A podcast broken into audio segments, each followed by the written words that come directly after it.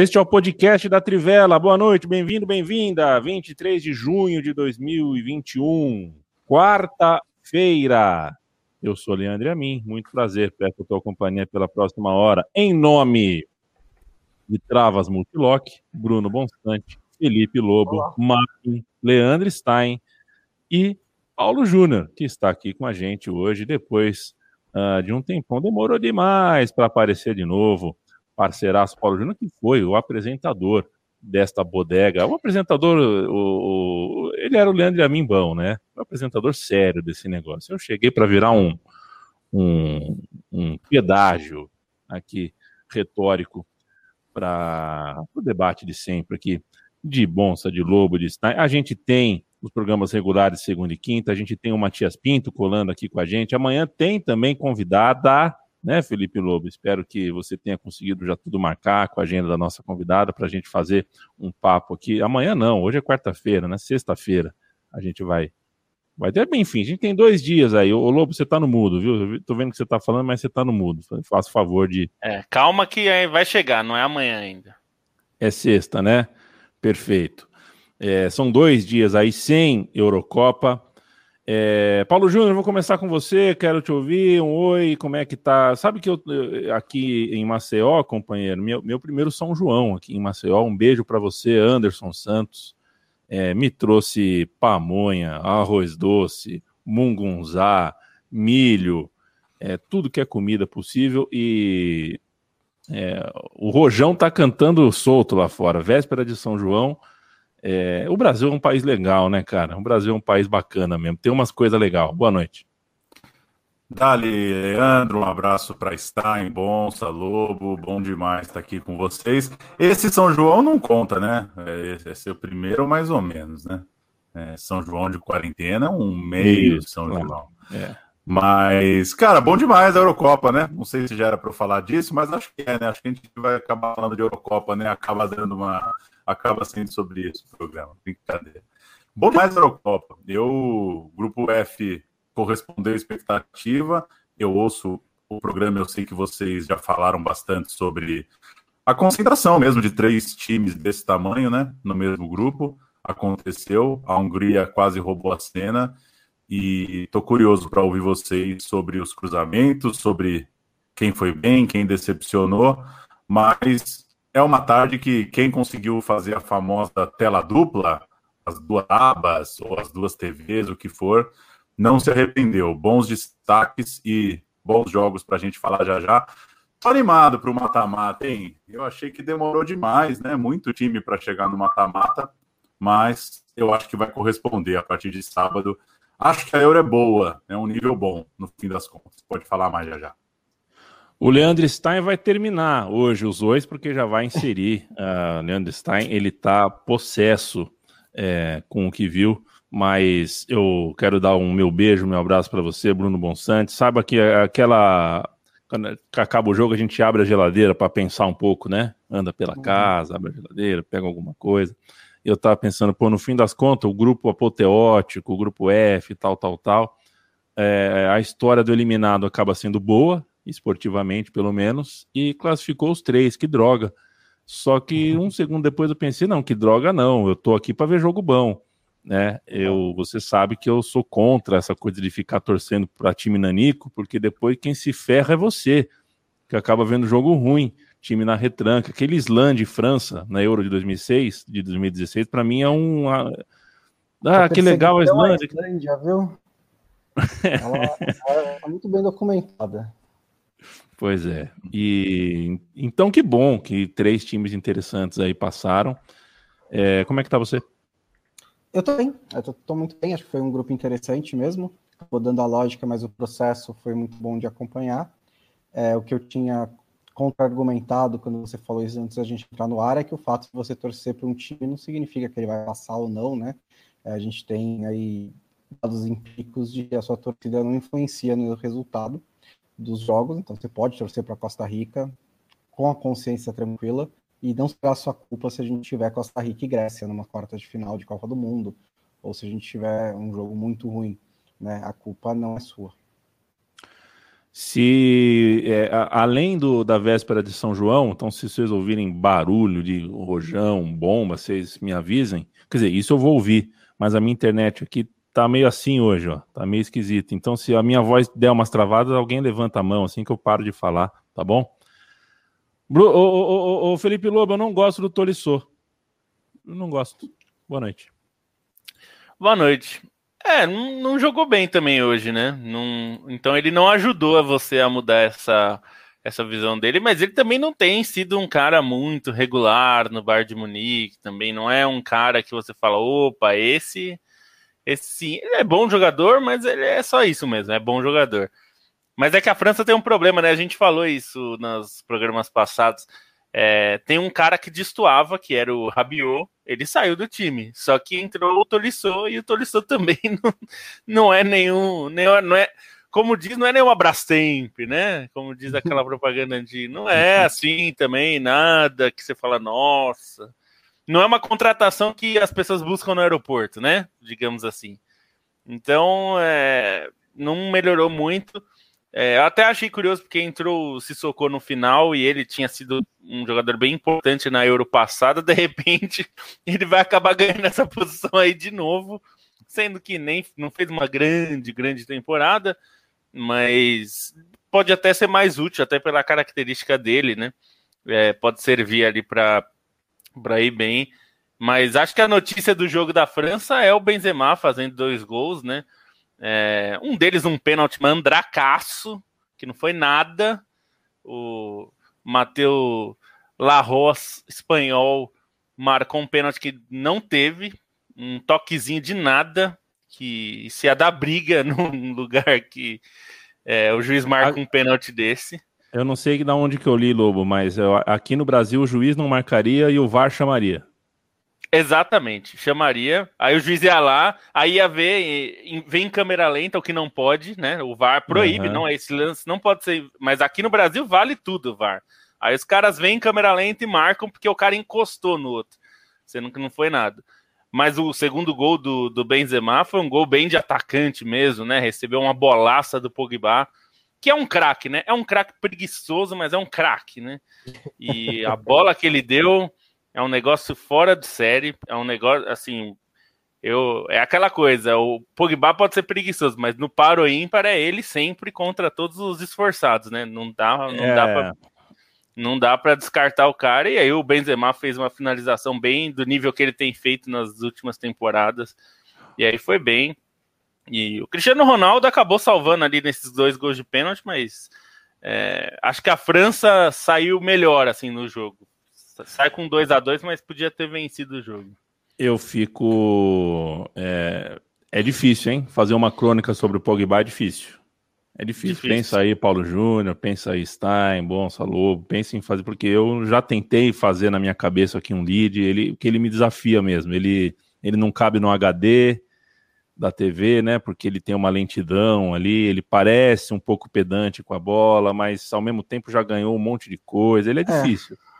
O ele que é eu estou escrevendo agora, que estou fazendo texto de personagem do Pogba, é como ele acelera o jogo da França com os passes dele, né?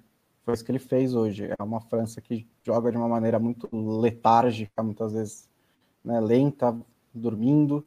E hoje o que o Pogba fez foi pegar a bola do meio campo e jogar lá na área com passe três vezes, né? Três passes precisos. Deixou o Mbappé na cara do gol no começo do jogo, deu o passe para o Mbappé, sofreu pênalti e deu depois o passe para o Benzema também fazer o segundo gol. Então, é, você essa é a importância do Pogba nesse time.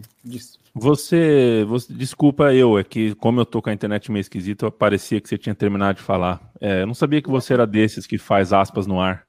Não sabia. Não Às sabia, vezes, legal. Não, tá bom. Eu não gosto de me definir. Eu também faço. o, o Leandro Stein, segura aí, já já o senhor fala. É, a gente vai falar de França e Portugal, não me, não me esquece de falar, não me deixa esquecer de falar do Semedo, viu, Lobo? O autor desse pênalti, entre aspas. Paulo Vitor, um abraço.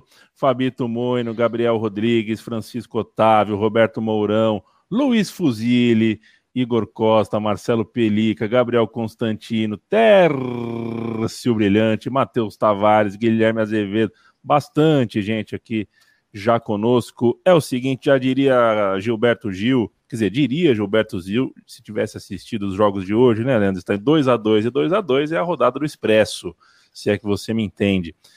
É, passou todo mundo.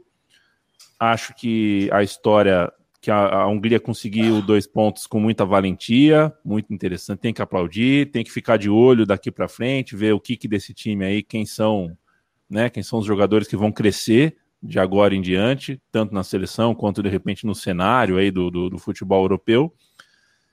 Mas será que a Alemanha pode se permitir fazer o que fez nesse grupo? Quer dizer, pra, fez um jogo contra a França que não é um jogo à altura, do que se espera, mesmo perdendo uma partida, se espera mais da Alemanha, e hoje muito abaixo, né? Hoje muito abaixo.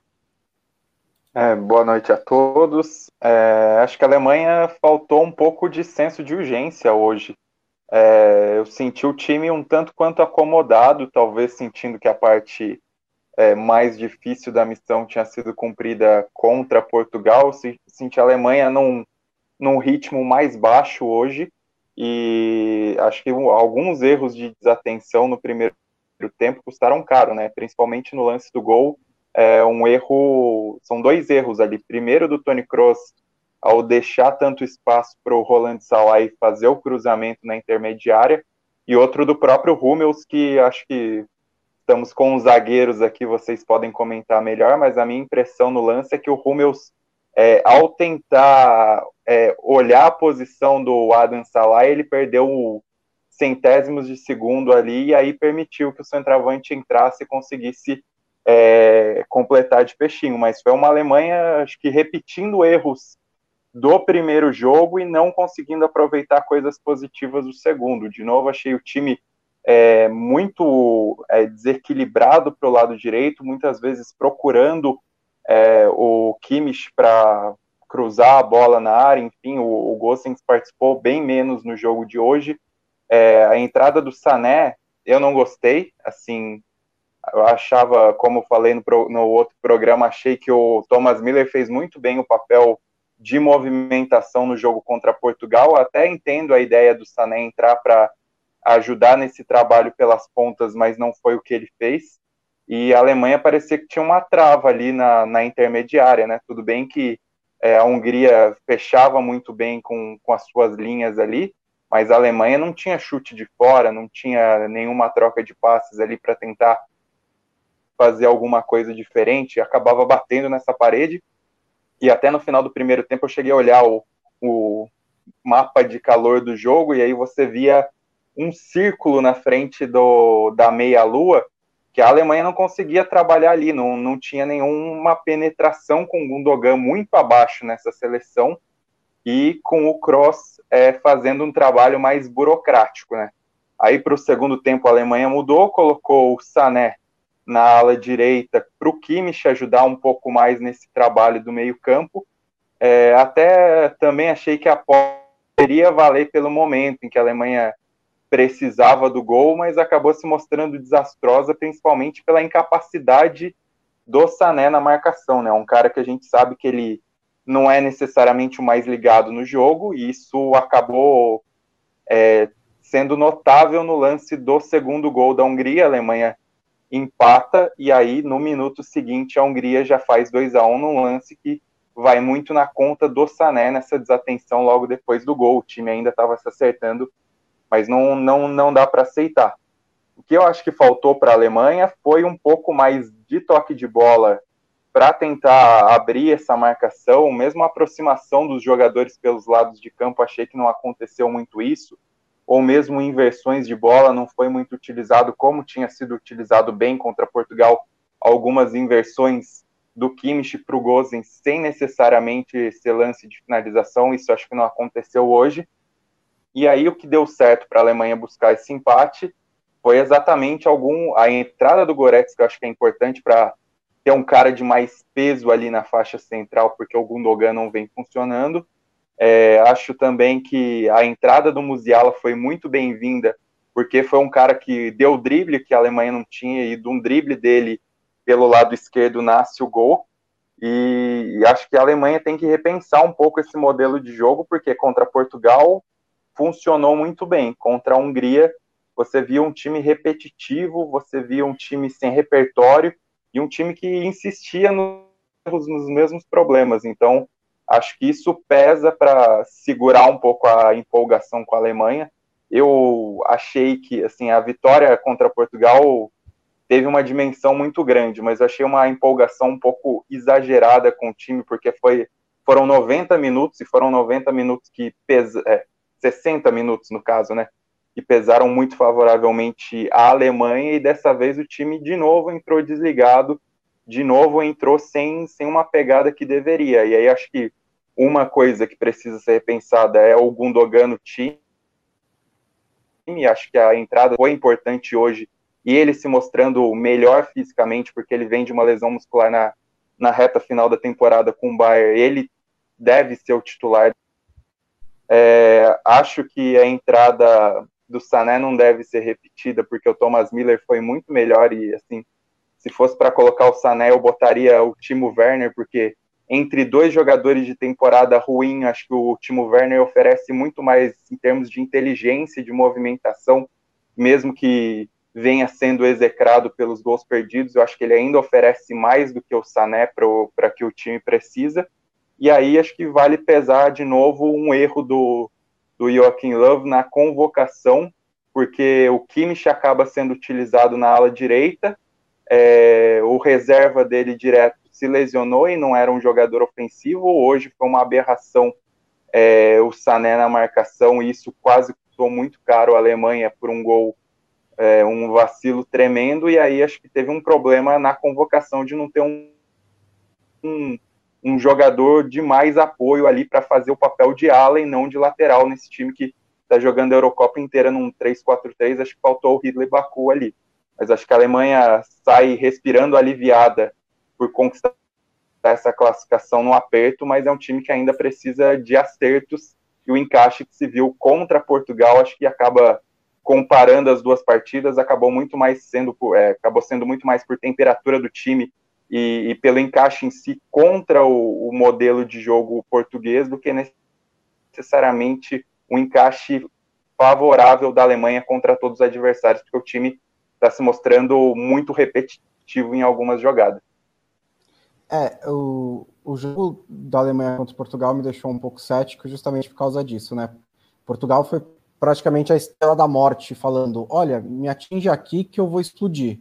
E a Alemanha foi lá e atingiu várias vezes no mesmo ponto e fez todos os seus gols por ali. É, isso não vai acontecer em todos os jogos. Quando há o ponto fraco do adversário não ficar tão claro, a Alemanha está tendo um pouco mais de dificuldade. Ela me parece, nesse momento, um time muito inseguro. É, ela, ela, ela é um time que tem um modelo de jogo, ela tem uma ideia, ela vai tentar fazer o jogo da posse de bola, o jogo de abrir os espaços de uma maneira organizada do adversário, mas está faltando algumas coisas nesse, nesse sentido ofensivamente. Acho que é, eu nem acho que essa mudança fez diferença nesse jogo, mas eu gostaria de ter visto um pouco mais o Voland, porque ele é um cara que te dá um, um objetivo para a posse de bola. Você está tocando a bola e você pode jogar no Voland. Não sei se ele é o cara ideal para fazer isso, mas ele é o cara que tem no elenco da Alemanha.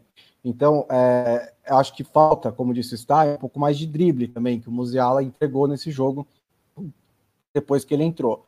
É, a Alemanha, essas viradas de jogo que funcionaram contra Portugal, concordo que faltaram nesse jogo contra a Hungria. Porque assim, você só tocar a bola de um lado para o outro esperando abrir o espaço, não funciona. Se você está jogando contra um time organizado, você não vai abrir espaço. Você precisa ter é, variações para tentar bagunçar a defesa adversária. A, a, Hungria marcou com cinco jogadores dentro da área, três na frente, às vezes um deles até juntava e fazia seis, e mais dois, um bloco bem compacto, bem lá atrás. É muito difícil furar esse tipo de defesa, independente de quem você estiver atacando. E defensivamente, a Alemanha também é insegura. Não quer dizer que ela é horrível, mas ela está fazendo uma, uma Eurocopa ruim. E ela muitas vezes é atacada ali nas bolas nas costas, atacada na bola aérea, e é um, uma defesa também insegura. Então, se você tem controle do meio campo, mas você não tem uma defesa segura, você não tem uma, um, um mecanismo para parar contra-ataque, e você sofre para criar oportunidades na frente, você tem dificuldades, né? Você está em problemas. E acho que é esse o momento da Alemanha por nesse momento. É isso que a Alemanha está nesse momento. É, não quer dizer que estará até o fim da Eurocopa. A, o Low já mostrou capacidade de, na Copa do Mundo de 2014, de ajustar o time no meio do, do, do, da competição. Era outro contexto, claro, completamente diferente, com uma geração que tinha líderes é, em um momento muito melhor da carreira deles, mas ele mostrou essa capacidade, vai ter que mostrar de novo para a Alemanha chegar longe na Euro. O Stein falou no começo, só para completar essa, essa coisa do clima da Alemanha, concordo, entrou talvez confortável demais com a situação, né? Achando que o jogo mais complexo estava do outro lado da chave, estava no jogo paralelo. E talvez faz bem para a Alemanha pegar a Inglaterra. Me parece que é melhor pegar um jogo Vou grande. Fazer, né? É, e sim, assim, por essa questão é melhor pegar um jogo grande numa me parece que contra Portugal, numa, numa rotação um pouquinho maior, assim, numa virada de jogo grande mesmo, a Alemanha conseguiu responder mais. E eu queria até perguntar para vocês um pouco sobre o nível da Hungria, porque eu fiquei muito curioso para saber como é que a Hungria reagiria em outras chaves. O que, que daria um Hungria em Finlândia, um Hungria-Escócia, porque a Hungria jogou numa pegada absurda essa Eurocopa, Acho que os três jogos é, dá para achar coisa muito legal no time da Hungria. O gol da Hungria contra a França, é, aquele contra-ataque que está alinhado, né? Que, que, as coisas, o passe sai na hora certa, a finalização tem o tempo de dar o tapa na bola. Hoje também conseguindo não dar respiro para a Alemanha no placar. É, obviamente, eu não, não vi a Hungria jogar, não, não vinha assistindo a Hungria, a Hungria não foi a última Copa. E a Hungria é uma seleção que aproveitou a pilha do, da competição mesmo, né? Aproveitou a pilha de Eurocopa e elevou seu jogo, assim. Acho que é uma, uma grata surpresa mesmo o nível de jogo e me parece que para a Alemanha é bom pegar um, uma camisa mais cascuda pela frente agora para dar uma, uma acordada. Concordo total com o Stein. Fiquei, fiquei um pouco incomodado com a forma com que a Alemanha parece que não se deu conta que podia ser eliminada em Munique, cara, assim, para a Hungria. Não, não podia passar por isso.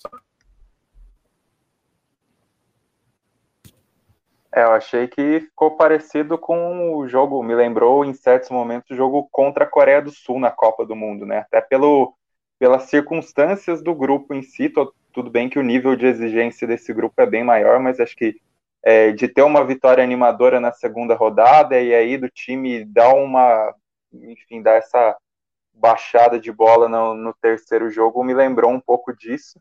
E quanto à Hungria, eu acho que o nível do grupo elevou muito a Hungria pelo próprio modelo de jogo em si da Hungria, né? Por ser um time que se defendeu muito bem e conseguiu ser reativo. É, assim, não acho que a Hungria conseguiria ter tanto impacto, sei lá, no grupo E, que era de, de times mais travadões, assim, tirando a Espanha.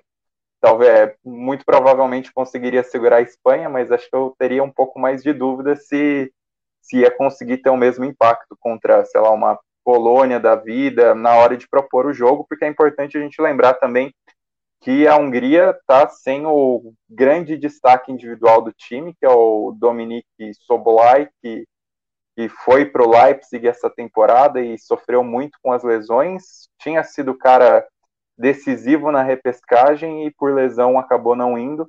E acho que desses destaques individuais assim da Hungria, quem saiu muito em alta para mim foi o Roland Salai, que hoje deu uma assistência de novo. Para mim tinha sido hoje acho que até o Adam Salai, o companheiro dele de ataque, foi o melhor é, em campo da Hungria, mas difícil, eu acho que o, o Roland Salai ele o que que, que é difícil? É, o Salai e o Salai. Você tem que falar o Salai Lucatone ou o Salai Fumaceiro.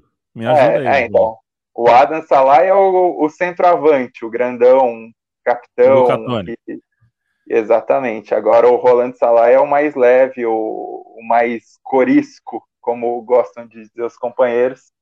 E, e, fez dois bons jogos, hoje deu uma assistência e acaba saindo em alta, né? Ele que é ponta no Freiburg, jogou de segundo atacante nessa Eurocopa, para mim, acaba sendo o grande destaque individual dessa Hungria. Mas não sei se eles conseguiriam tirar tanto assim num grupo é, nivelado um pouquinho mais para baixo, em que exigissem mais eles saírem para o jogo, né? Não que eu quisesse assistir, viu? Não queria assistir Hungria e esses times que você mencionou, não. Tá tudo, tudo bem. Eu tinha pedido para você não me, não me, não me fazer esquecer de falar do Semedo, né, Lobo? Pelo seguinte, é uma das máximas uh, rasteiras do, da análise superficial do futebol, que não é exatamente superficial, mas é uma análise simples, a cartilhazinha simples, né? Diz que se um lateral está sofrendo muito, você tem que olhar para ele, claro, se ele, tá, se ele é bom, se ele é ruim, mas se ele está sofrendo demais, olha para o volante, vê o que está acontecendo ali. E eu acho que para a seleção de Portugal, com aquelas duas torres gêmeas que eram, na verdade, redundantes, uma anulando a outra, eu estava muito incomodado com William Carvalho e Danilo são bons jogadores, mas juntos eles não se complementam. Eles só reforçam uma característica específica, pelo menos nesse jeito de Portugal jogar. Hoje, com o Sanches, eu acho que foi o jogo que o meio de campo fluiu mais, que o Bernardo pegou mais e melhor na bola e que o Semedo jogou bem. É, às vezes o, o acerto não tá, né? Às vezes a gente vê a coisa estourar num lugar do campo, mas o acerto tá em outro lugar, né? Você arruma uma parte para melhorar a outra. Gostei de Portugal hoje. É, e é, é curioso, né? Porque é, foi uma mudança ofensiva, né? Em tese. E eu até me surpreendi com a saída é, do Bruno do Bruno Fernandes, mas eu acho que a entrada do Renato Sanches era muito é, necessária para o time, né? Ele entrou bem nos dois jogos. Ele é um jogador que faz muito aquela coisa do. É, é o volante que chega muito e volta muito rápido, né? Então é, ele ele ajuda muito o time nisso, porque ele tem fôlego, né? É um jogador que desde que surgiu ele se destacou bastante nisso, né? Nesse aspecto de ser um jogador de muito é, físico, né? Com pulmão muito privilegiado que consegue correr muito para chegar ao ataque para voltar. E isso que você falou ajuda. O, o time se posicionou melhor do, do, do lado do Semedo.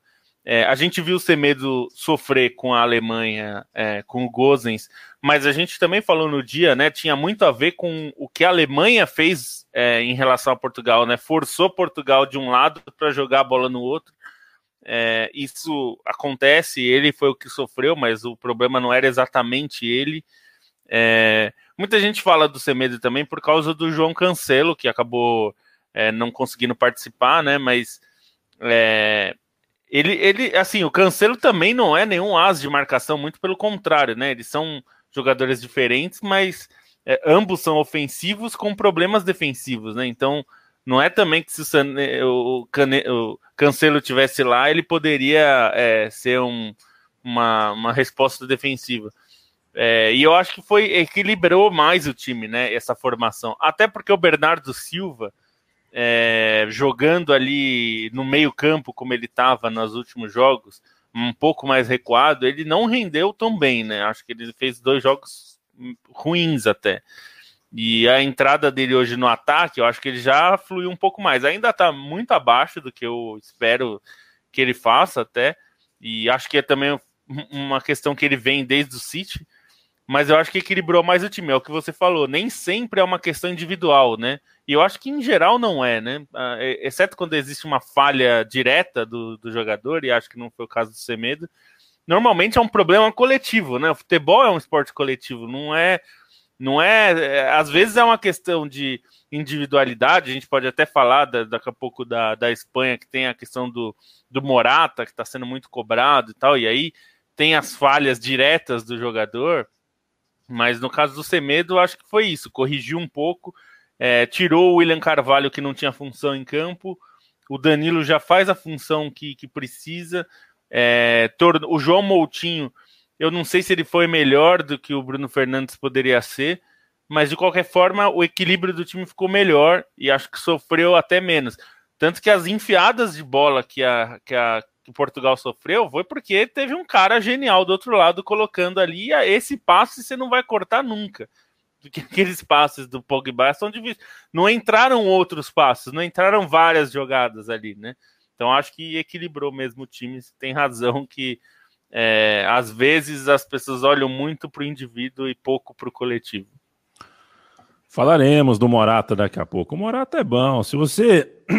Perdão, Morata, se você dá cinco bolas para ele na cara do gol, ele guarda uma mesmo. Com ele é o negócio é assim. Ele não, não perdoa. É... tô brincando. Tô... Daqui a pouco a gente vai falar de Espanha. De... Como é que é?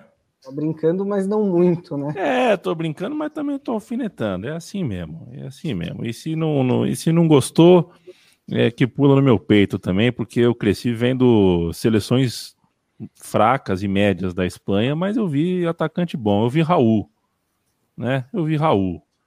Então o Morata faz o subestimado Raul. Então, Morata merece uma crítica e olha, para um centroavante ser criticado numa tarde de 5 a 0, né? É porque, enfim, enfim, eu tenho que mudar de grupo. Alguma consideração final sobre esse grupo? O que é aquela história, né? Grupo da morte, três grandes seleções, uma muito tradicional, e sobrou para a Inglaterra. É, eu acho que o, o que a gente tira desse grupo no fim é que nenhum deles chega, nenhum dos três times, que são três dos times mais fortes da Europa, incluindo a principal favorita ao título, sai desse grupo empolgando muito, né? Você não confia em nenhum dos três. Os três acabaram saindo do grupo, mas sem você confiar muito no futebol deles. É, todos eles com seus problemas, né? A França com essa já crônica, incapacidade de jogar bem quando tem a iniciativa. Portugal é bem parecido também, é um time que é, precisa aprender a atacar um pouco melhor com as peças que tem. A Alemanha com um time inseguro nas duas pontas. Então é, é possível que saia daqui o, o, campeão da Eurocopa, mas eles chegam ao mata-mata com uma com vários pontos de interrogação em torno deles. Mas é assim, se você perguntar agora se a, se a Inglaterra Inglaterra e Alemanha. Eu acho que a Inglaterra é 53% a 47%, mas isso já aconteceu em um zilhão de outros torneios e a Alemanha foi lá e ganhou. Então, não sei exatamente o que vai acontecer nesse jogo. É, eu queria só destacar o recorde do Cristiano Ronaldo. É, ele chegou a 109 gols, né? É, igualou o Ali Daei do Irã, que é o maior artilheiro do futebol de seleções, né? Com 109. Só que ele tem é, alcançou essa marca em menos jogos, né? O Ali daí chegou a essa marca de 109 gols em 149 jogos. Cristiano Ronaldo 109 gols em 177 jogos. Mas obviamente é, tem muitas diferenças, mas é, essa marca do Ali daí é, em algum momento parecia que era, era muito improvável que fosse alcançada, até pela longevidade dele mas tá aí o Cristiano Ronaldo, é uma marca relevante. Vale destacar aqui que ele alcançou e provavelmente vai passar, né? Um golzinho a mais ele faz aí pela seleção de Portugal. Era bom é, ali daí. Uma... Ah, tinha que ser, né? Deve Não ser, né? tudo isso de jogo, pô.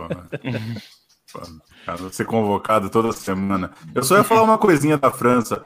A França é um exercício mesmo, né? Porque a gente se empolga mais com a projeção do que pode ser do que com o jogo exatamente, né? Ao mesmo tempo, eu dou um desconto para a França, porque ela foi campeã do mundo jogando isso aí, né? Ela não precisou de muito mais do que isso, então também dava, né, dá vontade de né, um francês ouvindo agora falar: você quer o quê? Chegou nas duas últimas finais que tinha para chegar da Euro e da Copa. Então, é, ficar exigindo uma régua mais alta para a França depende um pouco do desafio que ela vai ter. E tinha jogado bem o primeiro tempo, né, contra a Hungria, é, em determinado momento, assim, podia ter marcado o gol, podia ter tido um jogo um pouco mais tranquilo, mais favorável, mas eu fico curioso para ver se a gente vai assistir aí na semana que vem ou na próxima uma grande atuação da França, assim, para a gente poder lembrar um dia que, porra, quando juntou Kanté, Pogba, Griezmann, Mbappé e Benzema, teve aquele dia que, nossa, se não viu, vai ver, sabe? Tô curioso para saber se vai ter. Eu acho que esse, esse tipo de jogo é importante, sabe? Tudo bem, já é campeão do mundo, mas, sei lá, fico é, acho que eles devem um pouquinho um grande jogo dessa turma, porque para mim tá nítido que eles se dão bem dentro de campo, que eles se encontram. O Pogba não tem nem o que dizer, né? É, acho que os melhores dias da vida do cara são os dias que tem jogo da seleção da França. É impressionante como a bola que ele mete é, forte, né? Que ele, que ele dá uma puxada meio de, de futsal, assim, né? Ele dá uma puxada e mete uma bola no ângulo para o goleiro português buscar cara joga muita vontade, mas não tem esse jogo, né? Esse, esse grande jogo eu não consigo ver na Copa de 2018. Espero que tenha agora. Só um detalhe sobre a França também, é uma diferença entre o futebol de clubes e de seleções, é a função do Kanté em campo, né? Porque ele fez um, um, uma ótima reta final de temporada pelo Chelsea, com uma função mais ofensiva, roubando a bola mais na frente, ajudando a criar as jogadas dessa maneira. É, foi assim que ele influenciou muitos dos jogos da caminhada do Chelsea ao título europeu. Na França, ele é basicamente o cara que mata ali atrás do meio campo. Ele, ele, ele tem, até por, por quem está em volta dele, né? Ele tem menos funções ofensivas. Talvez um jeito de soltar essa França seja soltar um pouco mais o Kanté também. Não é necessariamente o caso de colocar mais um volante, o Sissoko, o Rabiot, um zagueiro por ali para ter um, um, alguém protegendo o Kanté, mas mesmo nessa formação que é feita pela França, dá um pouquinho mais de liberdade para o Kanté matar é, roubar a bola lá na frente, tentar é, marcar um pouco mais pressão para tentar roubar essa bola mais perto do gol do adversário, porque ele fez isso muito bem pelo Chelsea. É, só para falar do Ali Daei, acho que vale a gente destacar que esse, não era só que o recorde durou muito tempo, mas que ele tinha 20 gols de vantagem sobre o segundo colocado até o Cristiano Ronaldo disparar, né? Então, isso é muito significativo, ainda que o recorde do Ali Daei, ele pese muito por jogos em eliminatórias de Copa do Mundo e jogos por eliminatórias da Copa da Ásia. Dos 109 gols dele, foram 59 marcados nessas duas eliminatórias, e aí se aproveitando de adversários possantes como Sri Lanka, Nepal, Laos e afins. E era um o... centroavante competente, né? Jogador de área, teve uma passagem marcante pela Competente, eu não sei se é elogio ou se é crítica como centroavante. Ah, competente para marcar muito gol contra ah, Nepal, Sri Lanka. O Leandro Stein, você tem o número do Hugo Sanches, por favor? Só para. O número do Hugo Sanches? Tem que pesquisar aqui rapidinho. não, não tô brincando, não, não quero te dar trabalho. Eu só tô brincando, né, Stein? É porque se, eu, se no show do milhão me perguntasse qual é o maior artilheiro de seleção de todos os tempos, eu ia responder Hugo Sanches. Não ia responder. Eu ia responder Hugo Sanches ou uh, Rossan Hassan, né? Que também é uma barbaridade.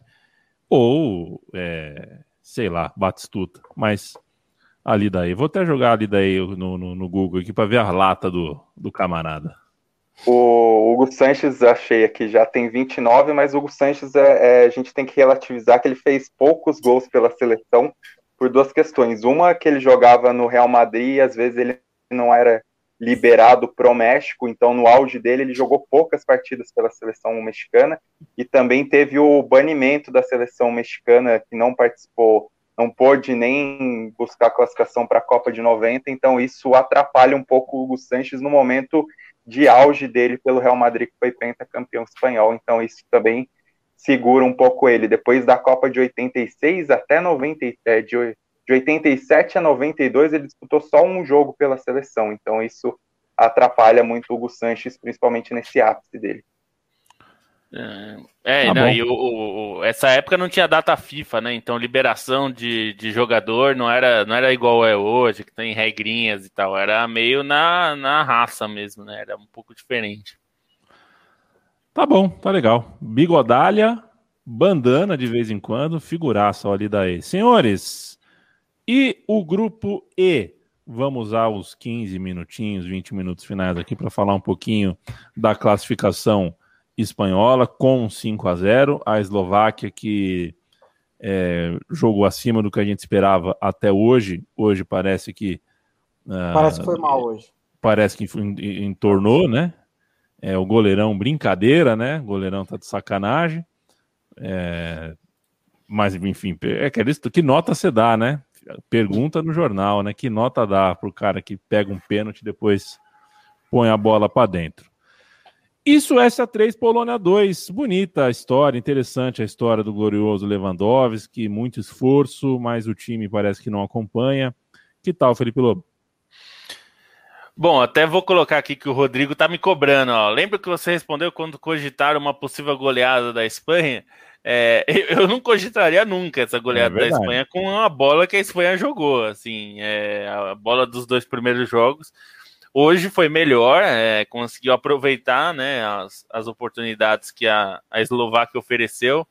Teve muita, é, muitos erros da Eslováquia também, mas teve uma melhora também do time da, da Espanha. Até escrevi sobre o Sarabia, que entrou como titular.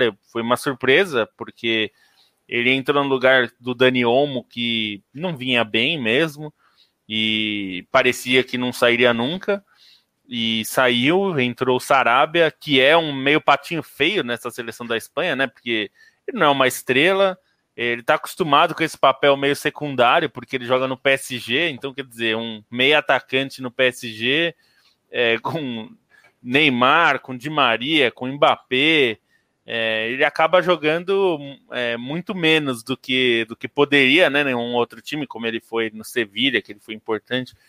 É, mas aí ele foi muito bem, porque o, o, lance que sai o gol dessa pataquada aí do goleiro, com um erro ridículo, que as, ficaram até falando muito de sol, mas eu não, não engulo essa história aí não.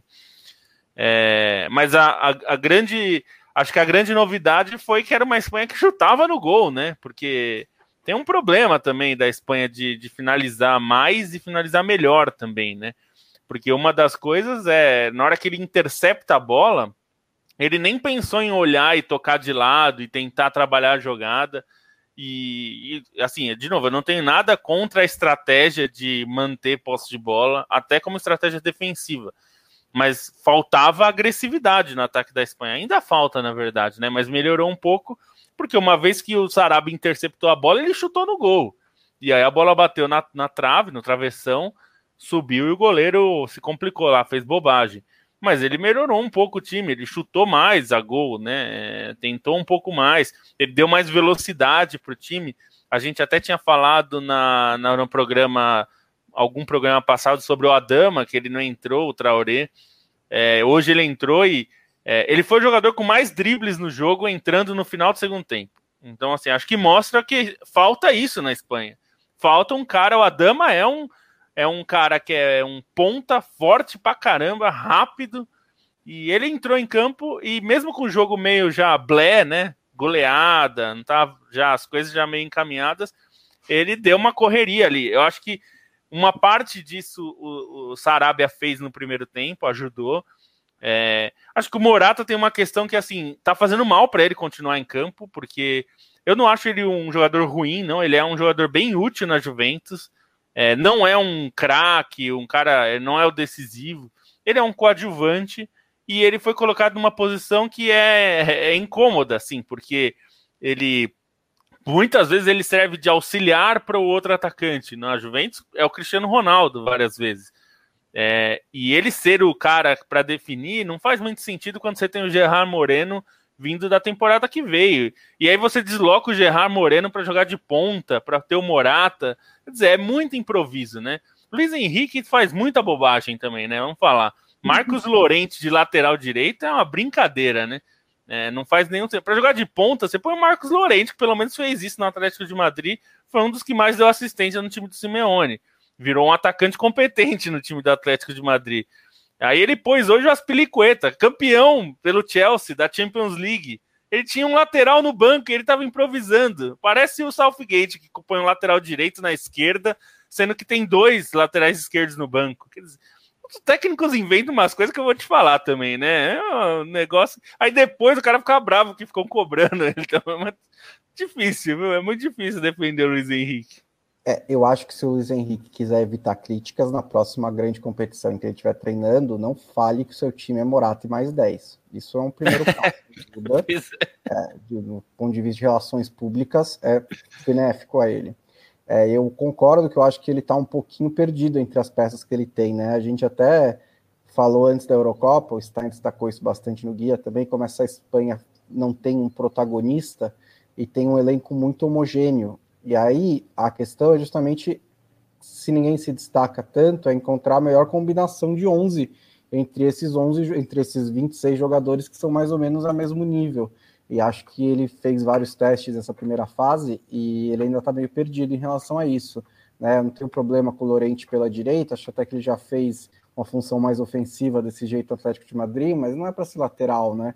Inclusive, se você for tirar alguma coisa da temporada do Lorente, você coloca ele atrás do Morata, um pouco mais ofensivo ali, o Morata abrindo espaço, ele deixando o Lorente entrar na área para finalizar. É assim que ele fez uma grande temporada pelo Atlético. Isso poderia ser uma opção. Acho que nesse time da Espanha que jogou hoje, um, eu tenho dois destaques. Um deles é a dupla de pontas mais incisiva, né? O Gerard Moreno já tinha sido no jogo anterior, entrou o Sarabia agora também, dois jogadores que vão mais para cima. É, o Sarabia, é, sempre que ele entra no Paris Saint-Germain, ele faz coisas boas também, que já é isso que o, que o Lobo falou, né? Um time que tem tantos jogadores ofensivos, ele acaba passando despercebido. Ele e o Draxler, né? Que é o melhor jogador do mundo que a gente nunca lembra que existe. É, ninguém nunca está em conversa o Draxler, mas ele é, tem muita qualidade. Deveria ter saído do Paris Saint-Germain já há bastante tempo. Outro ponto é o Busquets, que é um ponto de equilíbrio fantástico no meio-campo. A gente também falou sobre essa posição de volante. É, o Busquets entrou e ele faz ali aquela função invisível lá atrás de defesa e, defesa e construção de jogadas, que é essencial para esse estilo de jogo da Espanha. É, acho que a gente pode. Tem muita gente que critica o Busquets, tem muita gente que não entende exatamente como o Busquets joga. Não acho que isso é um problema, mas eu acho que é, achar que o Barcelona está dando a camisa 5 para o Busquets há 10 anos porque o cara é legal, né? Também não é, não parece plausível para mim. Ele é um excelente jogador e ele também faz diferença nessa seleção da Espanha. Só para completar, o Bonso, que você falou, eu ia elogiar exatamente o Busquets. Jogou bem hoje, né? Uma coisa. É, concordo contigo. Eu tinha visto antes do jogo, quando saiu a notícia dele sendo titular, não são tantos os elogios assim pelo desgaste no Barcelona, coisa e tal.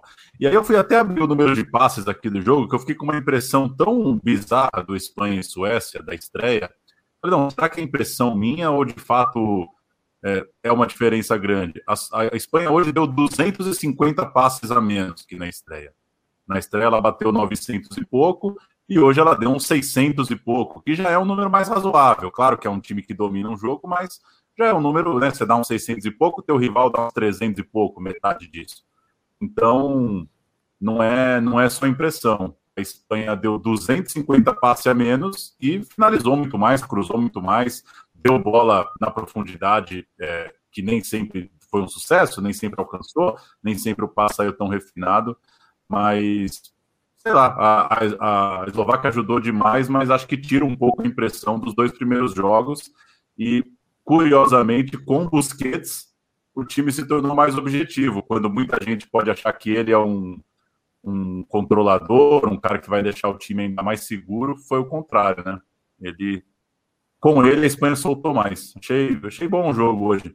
Apesar que o goleirão é, é enfim, não, não existe, né? É, não dá pra fazer. É, Bem-vindo ao Newcastle. Não dá para fazer um não gol. Dá, não dá. É muito gol contra, né? Eu vi que já é a, a Eurocopa com o maior número de gols contras de goleiros. Tudo bem que a regra hoje ela é mais rígida, né? Com gol contra, né? Aquele, é. aquele que bate na trave e entra, antigamente não era gol contra. Mas esse é muito contra. Esse é o contra que, é, que tem que lembrar, sim. Tem que lembrar de verdade. E ele é um goleiro muito, muito bom. Ele salvou o Newcastle várias vezes ao longo da temporada. Mas é que é isso aí, né? Você pega um pênalti e faz um gol contra. Isso é, isso é puro Newcastle. Eu mando um abraço. O Zé Pereira, é o seguinte, Zé Pereira fala aqui que mandou um Eu ouvi o teu áudio, ele mandou um áudio. É, eu, desde ontem, né? Ontem o Bruno Bonsante me explicou o que é o XG, o Expected Goals, e ele me mandou hoje um áudio explicando com mais detalhes. Eu entendi o conceito, eu não entendi muito bem o que eu faço com isso, né? Tipo, aonde, aonde a gente quer chegar com isso, que as chances foram menos, enfim, chutou. É um se... quantificar a produção ofensiva e. e é, e, e é mas eu, eu acho que é um trabalho muito é grande. Eu acho um trabalho muito grande para pouca pouco caldo, sabe? Porque assim, se eu, sim, se eu der 20 chutes a gol do meio de campo, Sim. De fato, a, então, a estatística vai estar tá mentindo para as pessoas. Mas, é, até acho que... exatamente essa que é a questão. Se você dá é. 20 chutes no meio campo, se você olha só lá o, as estatísticas, você vai ter lá 20 finalizações. Às isso, vezes 15 é foram no gol. É, você fala, pô, esse time amassou o outro. Não, as 15 não. foram no, do meio campo. O que o Expected Goals faz é avaliar a qualidade dessas finalizações. Se as 20 foram do, do, do meio de campo, você provavelmente vai ter um Expected Goals pequeno, porque é, é, é um, é, um, é, é uma finalização com uma é, uma nota pequena nessa estatística. A não ser que na última temporada você fez 20 gols do meio de campo. Aí ele vai falar que dali seu chute é bom, é, ele é, costuma entrar. É, é tô entendido. É, o Rodrigo Salvador fez o nosso El fez um texto na Trivela falando do expected goals e tal, como que estão usando isso, como que ele que é um estudioso, né, dessa arte da estatística, ele explicou lá. Então quem quiser pode procurar também, que tem, tem um pouco mais. Ele fez vários textos falando sobre estatísticas. Não, pô, esse é um. O Rodrigo Salvador é um matemático, inclusive ele que torce para o Curitiba, certa vez fez uma conta muito detalhada e descobriu que a chance dele ser feliz com o Curitiba nos próximos 35 anos é de 0,1%. é, é um matemático, vou respeitar. Rodrigo Borges, que coisa boa ver e ouvir Paulo Júnior. É, é verdade, ele com uma camiseta do boxe autônomo, hein? Que projetaço o boxe autônomo. Gregório Umbenhan Leal da Silva jogando Minecraft e assistindo não, não vou te julgar de forma nenhuma. Quem julga é essa geração nova aí, essa geração que ouve tudo em 2.0 e quer julgar quem é 10 anos mais velho, chamar de cringe, o cacete. Eu não julgo, não. Pode meter seu Minecraft de boa. É, eu julgo, sim, algumas coisinhas. Isso não. O tipo R, Espanha é posse de bola estéreo. É o olhar, né? Quando a gente olha rápido para a Espanha, a gente tem essa sensação, né? Muita posse de bola, muito é, é, é, é, tem no basquete essa coisa do XG, do expert goal, tem uma coisa no basquete que se diz muito, que é o Popovich falava muito isso, falava muito, uma, uma vez ou duas eu, eu li sobre isso. Ele fala que o time dele uh, às vezes tem a bola boa e quer a ótima. E tem um momento do jogo que você tem a boa, tenta a boa, né? Em vez de dar mais um, dois, três passos para tentar a bola ótima. E vai ver é isso, né? A Espanha fica muito tempo com a bola porque está procurando a bola ótima, quando às vezes tem boa, às vezes clareia para o chute, né? Às vezes clareia para o cruzamento bom para tentar terminar, mas a Espanha roda, roda, roda, parece que quer que o campo se abra, assim. Uh, Ailton Santos, vocês podiam começar a live 7h15. Tá bom, a partir de amanhã a gente começa 7h15, Ailton, valeu. Ele sempre chega do trabalho. Uh, é, mas tem o, depois você pode pegar no também, não ao vivo, né? Quando sobe um podcast. Miguel Fortunato. A, a, você falou, você brincou aí com a Espanha, mas a Espanha também sofre de um problema estético, né? Vocês não acham que falta um cara mais esquisito, como era o Diego Costa, né? Era bom ver a Espanha com o Diego Costa. Quando você pensava que podia ser essa, essa posse de bola é, que alguém chamou do quê agora aqui? Cadê o comentário? Estéreo, né? De estéreo? Pô, tinha o Diego Costa lá, cara, para trocar uma, um sopapo. Aquele gol que ele faz contra Portugal, né? Na Copa, que é um lançamento, ele tromba e a bola pica, ele tromba com o outro e faz o gol.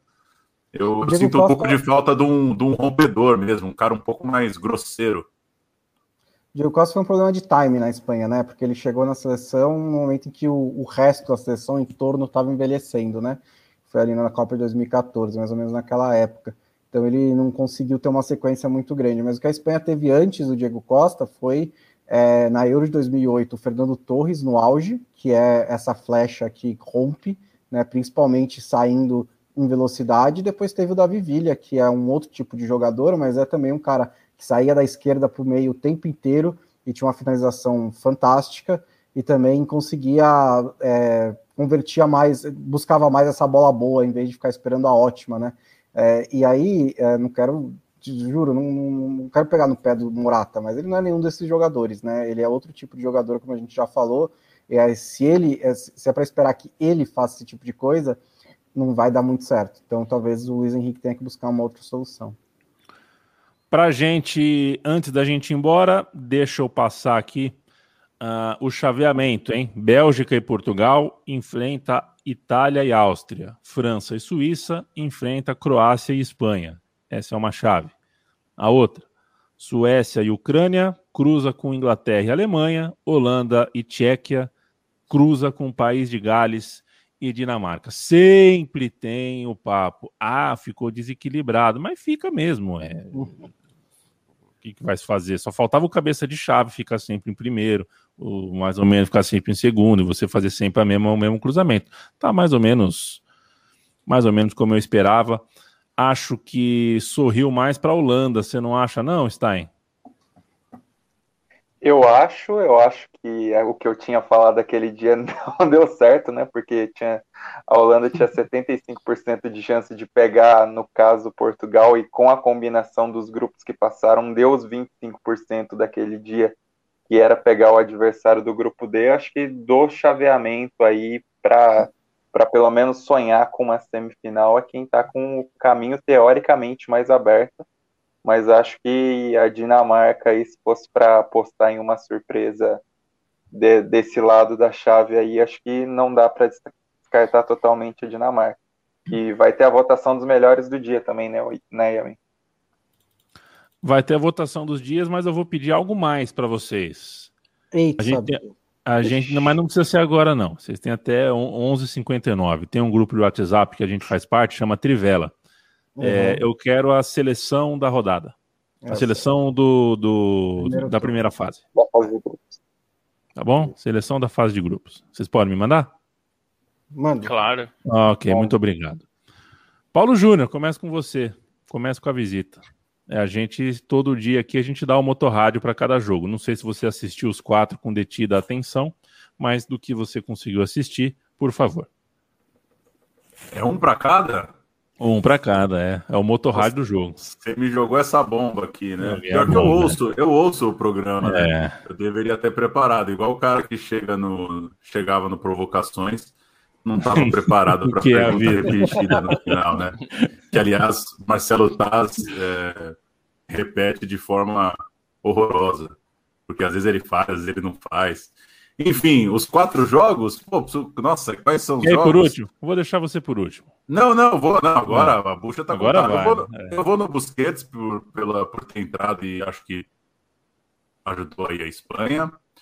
Uh, França e Portugal. Caramba, meu.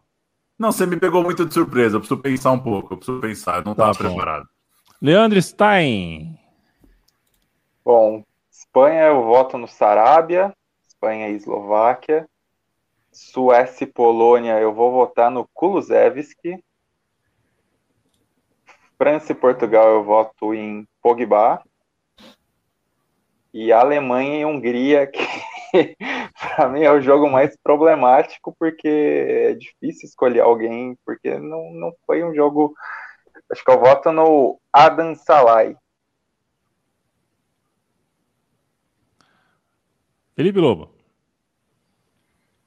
É, bom, vamos lá. É... Da Espanha eu também vou com Busquets, que acho que foi bem mesmo no jogo. É, Sarabia ali em segundo. Leva, porque enfim, o Lewandowski manteve a Polônia no jogo e, e na briga até o final. É, nesse jogo de Portugal e, e, e, França, eu acho que vou ficar com Benzema, porque é, ainda que o Pogba tenha brilhado e tal, foi bem importante o Benzema é, ter voltado ali, então já imagino que o Pogba vai ganhar, mas vou, vou com o Benzema. E no jogo da Alemanha-Hungria eu vou de Goretzka, porque o homem é foda, né? Ele foi lá e postou no Twitter depois, dizendo, né, é, amor para todos, com símbolo do da, é, LGBTQ, com a bandeira colorida do arco-íris. Então, quer dizer, é um cara muito engajado. Então, além de ter feito um cara que é muito engajado com essa causa, fez um gol num time desse Lindo. país que tá passando lei homofóbica que a torcida levou anti-LGBTQ no estádio. Então tem mais é que se foder mesmo a Hungria. Bruno Monsante. O melhor em campo, o torcedor que invadiu né, o gramado durante o hino da Hungria com a bandeira LGBT. Isso é uma desobediência civil que eu apoio, né? Não teve nenhuma violência ali, foi um protesto. É, o cara foi tirado depois, tudo bem, é, mas eu fico com o Zalai também, ou com Z, tá? Porque tem uma confusão aí. Mas o, o centroavante, né? É o S Zalai é, no jogo da Alemanha, na França o Pogba. Mas na verdade tem dois S's lá, né? Tem o Atila e tem é, o Adam. Tem o zagueiro e tem o centroavante. É verdade, o atacante, então. O atacante. O cara que fez o gol, tá? Vou... fez o gol e deu assistência. Cara, eu fico pensando na China.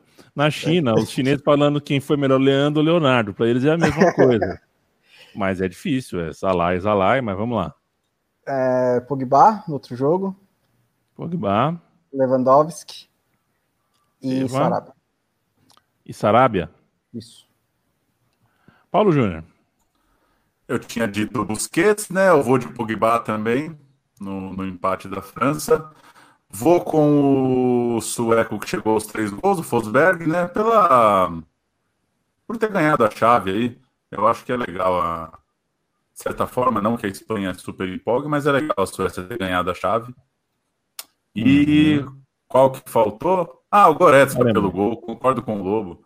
Pelo gol. É, é a cena da Alemanha até agora, né? A comemoração mandando um S2. E foi um S2 mesmo, que é um. Você viu que ele não fez aquele coração bonito assim, ele fez um S2 meio tortinho. Ficou chique demais. Que bom que saiu esse gol, hein?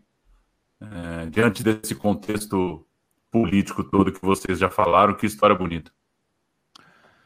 Tá certo, gente. Empatou Busquets e Sarabia. Eu não votaria nenhum nem outro. Entre os dois, vou de Busquets. Então.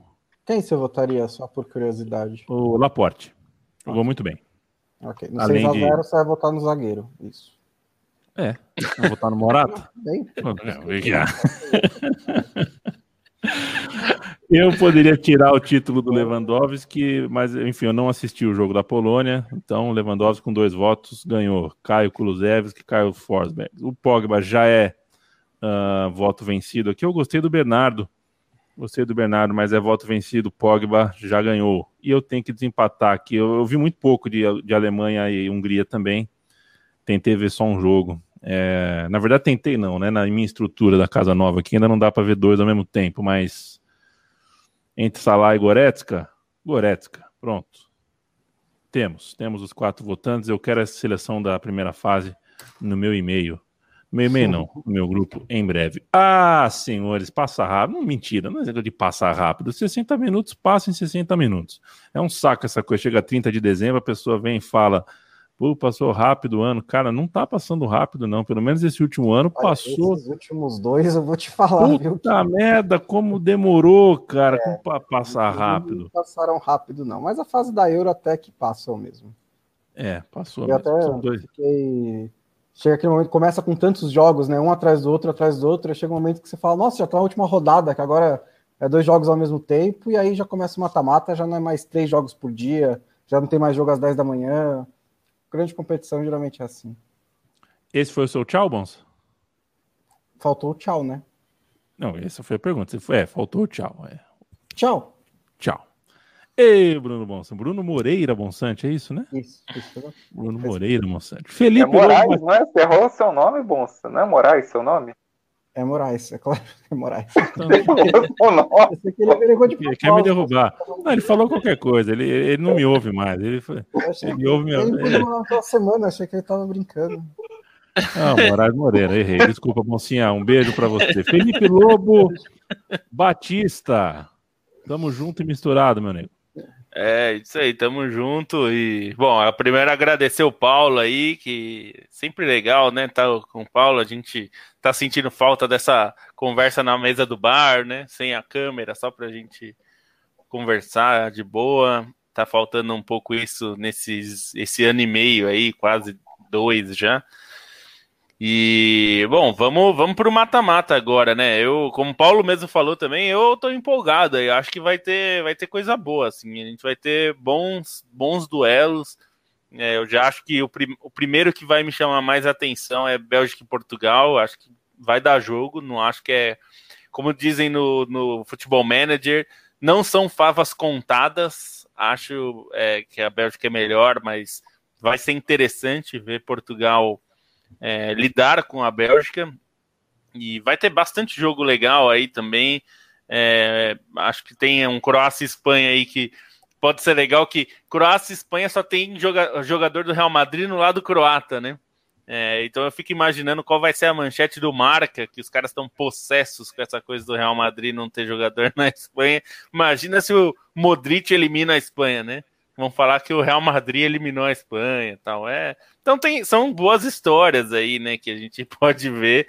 É, acho que o, o, jogo que tem menos expectativa, acho que é Suécia e Ucrânia, porque a Ucrânia é, me decepcionou na última rodada, principalmente, e a Suécia é uma decepção de time, né? É um time. É, talvez o Kulusevski ajude a melhorar isso agora que ele está de volta, talvez vire titular já nas oitavas, e aí pode ser que dê, dê alguma coisa. Mas. E Inglaterra e Alemanha, esse é o jogo que tem. É, talvez não aconteça, mas aí tem a cara da Inglaterra cair para a Alemanha em Wembley daquela forma bem dramática, tomando um gol é, quando tá jogando melhor, e aí perde nos pênaltis, e aí choradeira em Wembley. É, tem muito cara. Talvez não aconteça, mas é, a história já teve bastante disso. Né? Então, até amanhã, para todo mundo. Até amanhã. Até amanhã, Lobato. Leandro Stein, parabéns, parabenzaço. Vai com um beijo com um abraço. Até amanhã. Até amanhã. E só para lembrar, nessa né, Alemanha e Inglaterra, quem perdeu o pênalti na semifinal da Euro 96 foi Garrett Southgate. Errou o pênalti que eliminou a Inglaterra contra a Alemanha numa semifinal de Eurocopa. Aí, eu vou pegar o compacto desse jogo no YouTube aí. Boa lembrança. Vou pegar essa Inglaterra e Alemanha para assistir hoje. A Inglaterra pra... jogou melhor e... naquele jogo. Aproveita e faz assim depois. Abre o Word, escreve um texto sobre o jogo pra gente. Ah, garoto. Tá inspirado, já que você vai ver o jogo mesmo. Tá bom, tudo bem. É, depois eu mando meu Pix. Tá bom. Não, mas aí, aí eu tenho que ver o jogo completo. Vou fazer isso. Temos até terça, né? Esse jogo é na terça? É. Na terça. Tá bom. Tá bom. Tá, tá combinado, Boncinha. Tá Espere pautado? por mim. Como é que é? Tá pautado? Tô, tô, tô pautado. Deixa tá comigo. Paulo Sérgio da Silva Júnior, meu irmão. Prazerzaço dividir mais essa hora de vida contigo. Vamos que vamos, faltam 8, 12, 14, 16, menos 1, porque disputa de terceiro lugar ninguém quer saber, nem sei se tem na Eurocopa, 15. Não tem. Faltam, não tem, né? Pelo amor de Deus, né? 15 jogos, faltam 15 para acabar a Euro, até que tá boa. Beijo. Valeu, pessoal, valeu por chamar, gosto muito de participar, apareço aí em breve. O melhor jogo da Euro vai ser Itália e Bélgica nas quartas de final, mas a campeã vai ser a Holanda. E aí, Olha! Da Holanda campeã, vocês que não vão ter me convidado para o pro programa final, alguém, hora que lembrar, me manda o link aí no zap que eu entro para defender minha profecia. Mas tô, tô animado. Bons jogos.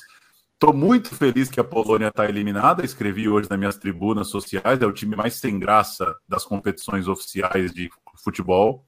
Acho insuportável ver a Polônia. É... Até reagiu ali no final, mas acho que no fim das contas, brinquei com a Polônia para dizer que no fim das contas tá fora mais ou menos quem a maioria das pessoas escolheria para estar tá fora. Então não tem muito o que reclamar do mata-mata. Vamos que vamos.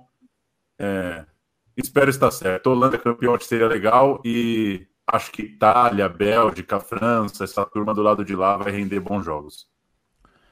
Valeu demais, gente. Amanhã a gente tem o nosso programa regular, né? O nosso programa uh, com euro ou sem euro. A gente chega toda quinta-feira, 8h30. E todo dia que vem ainda muita coisa pela frente com mata-mata de Eurocopa para a gente conversar, trocar ideia. Sempre um prazer. Apoie a comunicação independente. A redação da Trivela está uh, em apoia.se barra Trivela e a da Central 3 em apoia.se barra Central 3. A gente faz comunicação independente uh, independente, a gente precisa desse recurso não como luxo, mas como necessidade. É como eu sempre digo, o e-mail do McDonald's ainda não chegou, não nos tornamos uh, uh, sustentáveis ao ponto de não precisarmos desse tipo de pedido. Então, a gente pede. Vocês ficam agora com a porrada que vale. A porrada do Super Fight.